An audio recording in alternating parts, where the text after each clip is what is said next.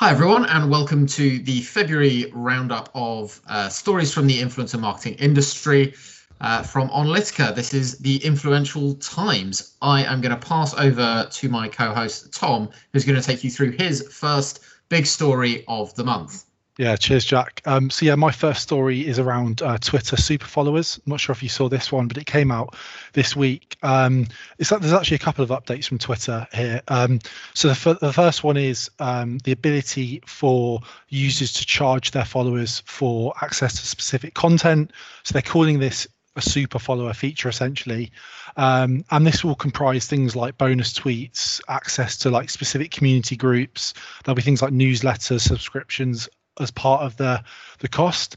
Um, you can even get a badge to say that you're a super follower, so that's quite cool.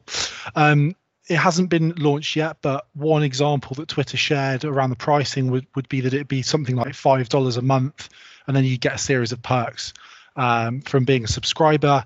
Um, so yeah, quite an interesting development. Interesting for influencers. Obviously, it could be an interesting way for them to generate revenue from their from their content. And the second big development um, that Twitter were talking about was uh, communities. So, a little bit like Facebook groups and communities that you can follow, Twitter want to do something similar. So, if you have specific interests, you can follow those groups. And it will also mean you'll get actually tweet prioritized tweets in your timeline based on those communities that you follow. Um, they haven't given a specific timeline on when these features will be launched, but they were actually recently presented at a uh, an analyst and investor kind of roadmap presentation. So, yeah, some interesting updates from from Twitter. Yeah, I, I guess that there's a sort of theme there of of helping creators monetize um, followings that they're sort of building. There's some talk about a business profile as well on mm. on Twitter. I mean, it, it really sort of feels, I guess, I mean, we're not there yet, but but sort of tanks on on Patreon's lawn a little bit. If you mm. if you sort of think that that you know, Patreon has been traditionally where a lot of the sort of bigger creators have gone, particularly on YouTube, have, have sort of gone. Maybe we're going to see that sort of fragment a little more and and see people go go to different places. I think yeah. it remains to be seen whether the people you follow on Twitter sort of have enough of a pull. I guess the answer is some of them maybe, mm. um, but it's often for for work they do elsewhere. Um, yeah, it's I like a sort of it's a shop front, isn't it? Twitter for for if you're a writer, mm. um, for what else yeah. you, you have to say. I guess it'll be interesting to see how it develops in terms of knowing like what content to put as exclusive content versus like regular free content and things like that. So obviously, I don't think people will want to have tons of subscriptions to content. Um, so I think there'll be a, like a balancing act for the influencers to get right. I think with that.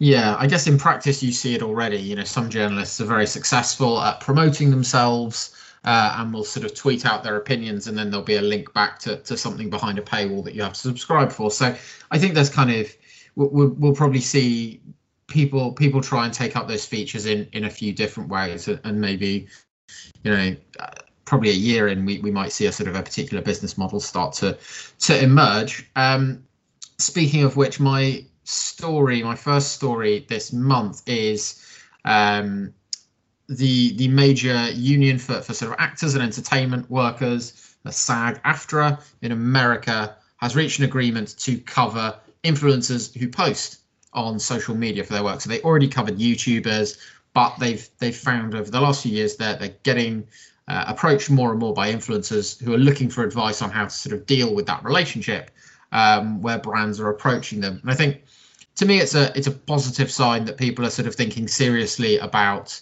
um, influencers and creators as a as a sort of you know it's it's, it's a business function. It's one of the mm. probably one of the fastest growing types of business uh, around because there's such a low um, there's such a low barrier to entry, and even if even if it sometimes people might might sort of complain that there's too many influencers, uh, you know, even even if there were a million, um, there's there's an online population probably of, of approaching four billion at this point. Mm. So that's actually still a relatively small small percentage. Uh, probably no, you know, there's probably lots of accountants as well, and, and no one feels like there's too many of them. So. Uh, or I don't know. Maybe people do. Answers in the comments. Are there too many accountants? Are there too many influencers? Uh, let's let's crack this one wide open. Um, but I, but I think a, a, good sign that you know people are people are thinking seriously about it as work and are thinking about how they can kind of legally protect themselves. Yeah. Um, and make sure that they're they're sort of um, safe. But but an interesting one, given the sort of the exact power dynamic is always is always shifting, isn't it, Mm. between brands and influencers, and it'll depend on the type of influencer and what they um, what they bring to the table. You know, I'm sure some of the bigger influencers can probably name their terms. um, yeah, exactly. with with brands. So, um, but but good that we're trying to put some frameworks in place as an industry. Um, so speaking of frameworks, something that's something that's maybe going to sort of shift the marketing landscape, um, and there's a lot of chat to it. I get uh, about it. I guess I'm I'm sort of on the record as a mild clubhouse skeptic, um, just in the sense that it's early days. It's it's hard to tell. Um, I, I don't think it's kind of doomed to fail or anything like that, but I'm maybe skeptical. But something that that evolved my thinking about this, and I posted about it on on LinkedIn was a was a longish read, um, sort of talking about Clubhouse as the logical evolution of content formats, and that I did find quite compelling as an idea. You know, the idea that this sort of informal audio chat almost um, would could could sort of take off if someone can figure out how to curate the right stuff and Mm. make it easy to find the right things that i that i buy um, Yeah. and i could i can really see taking off you know if you think of podcasts already as a as an audio format you know one of the big use cases for that is to put a podcast on while you're doing something else. And that i can really see. More informal audio more sort of being able to put whatever audio you want on while you're while you're doing something. You know maybe you're maybe you want to hear your favorite um sports kind of podcast. You want to hear the, the people from that commentating on the match more than Mm. you want to just hear the, the sort of default audio on the tv or something like that i can kind of see a lot of a lot of use cases for that but i don't know how you feel about it if you think kind of i know we're both android users so we're you know Yeah. glasses glasses pressed against the window of of uh, the brave new world but whether you whether you think sort of that informal audio chat would you i don't know would you tune in just to listen to to kind of people people talking I that think- way Yeah, I think so. I think it's I think it's an interesting format because I think, you know, everyone gets a bit sick of like screen, you know, looking at their screen all the time. I personally am a big fan of podcasts and audio anyway. And I think, you know, not just from a business point of view, but from, you know, just general interests outside of work. Um, I think audio is is a really good format. Um, so no, I think I think it is gonna is gonna be good. I think, yeah, like what you said about, you know, alternative um, audio streams for different things could, could be interesting as well. Um, so yeah, but yeah, as an Android user, I haven't been able to fully kind of get involved. So um, I'm sure we'll we'll get our chance soon, Jack. yeah us us and the other 70% of europeans on on an android are just yeah cursed cursed with this terrible mistake um your last story is on some new linkedin functionality for marketers to keep an eye out for Yeah, exactly. So it's a bit of a development really of the product pages, which obviously came in at the end of last year. Um, so anyone who doesn't know, it's essentially a kind of new tab on your company page, um, and it allows customers, employees, anyone really, any users to sort of interact, to share content, insights, things like that. Um, what they did in sort of phase one was to allow um, you could add external links. So, for example, you could capture leads from the content. Um, and now with phase two, what they're doing is they're actually having kind of an autofill form in in the page itself. So it means that people stay within LinkedIn. It means it auto populates. So um, they've had a pretty good uptake so far. So they've actually reported they've had about 10,000 customers using the feature so far, which doesn't sound like a huge number, but in a couple of months is really, really good, and it'll it'll grow a lot. Um, but I think the interesting thing about this is that it's um, it's going to really drive kind of employee advocacy for one thing, customer advocacy as well. Um, but but it has that direct link with um, with lead generation. So it's going to be really easy for companies to to generate leads and get that information much more easily, where people can just do it all in one place. Um, so I think that's a really really interesting development.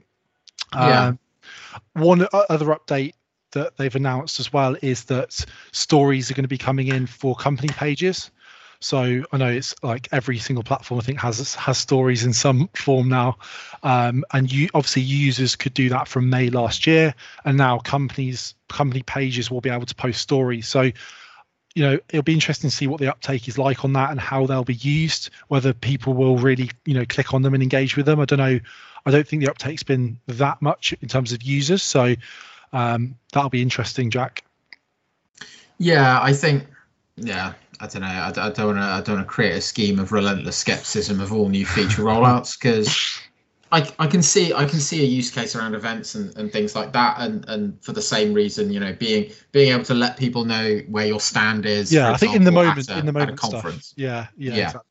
It'll maybe feel more relevant when actually we have more interesting and spontaneous things happening in our lives again um, as opposed to you know sitting in the same room every single day so I think it's it's sort of easy to, to feel like there's no use case for that now and actually when kind of conferences swing back around and things like that and we're all out and about maybe maybe there'll kind of be a little bit more to it.